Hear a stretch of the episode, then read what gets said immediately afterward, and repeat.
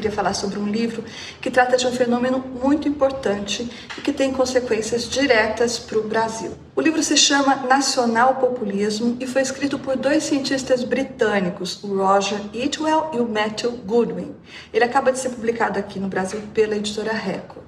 O nacional-populismo, como se sabe, é um movimento que não nasceu ontem. Antes da eleição do Donald Trump e do Brexit, por exemplo, a gente já via na Europa a ascensão de lideranças como a Marine Le Pen na França e como Matteo Salvini na Itália, além do Viktor Orbán na Hungria. Mas a novidade aqui, ou o ponto mais importante desse livro, na minha opinião, é que os autores apostam que, assim como o nacional-populismo não nasceu ontem, ele não vai embora tão cedo. Na verdade, ele veio para ficar. Quem são as pessoas que o nacional-populismo e os líderes nacionais populistas atraem? Basicamente, são aqueles que pertencem a grupos que se sentem deixados para trás.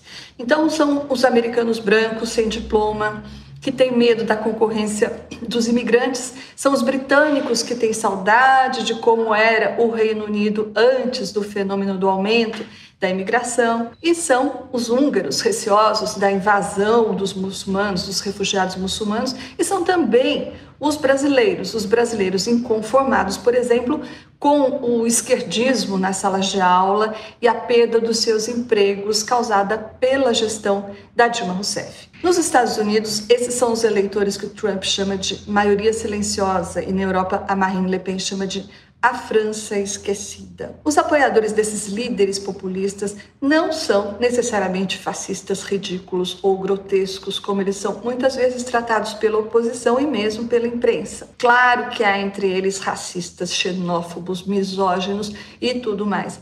Mas muitos são apenas conservadores, trabalhadores conservadores, é, evangélicos conservadores, desempregados conservadores.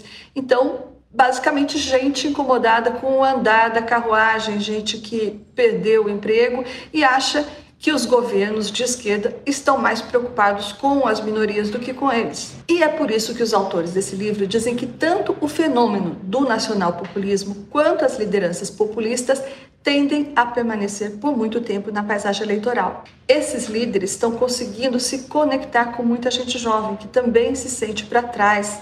Essa é uma das razões. No Brasil, a última pesquisa Datafolha, por exemplo, mostrou que um dos grupos em que a popularidade do presidente Jair Bolsonaro mais cresceu foi entre as pessoas que têm idade entre 35 e 44 anos. A gente que ainda tem muito tempo de vida para votar. Nessa faixa etária, a aprovação do Bolsonaro subiu 15 pontos percentuais.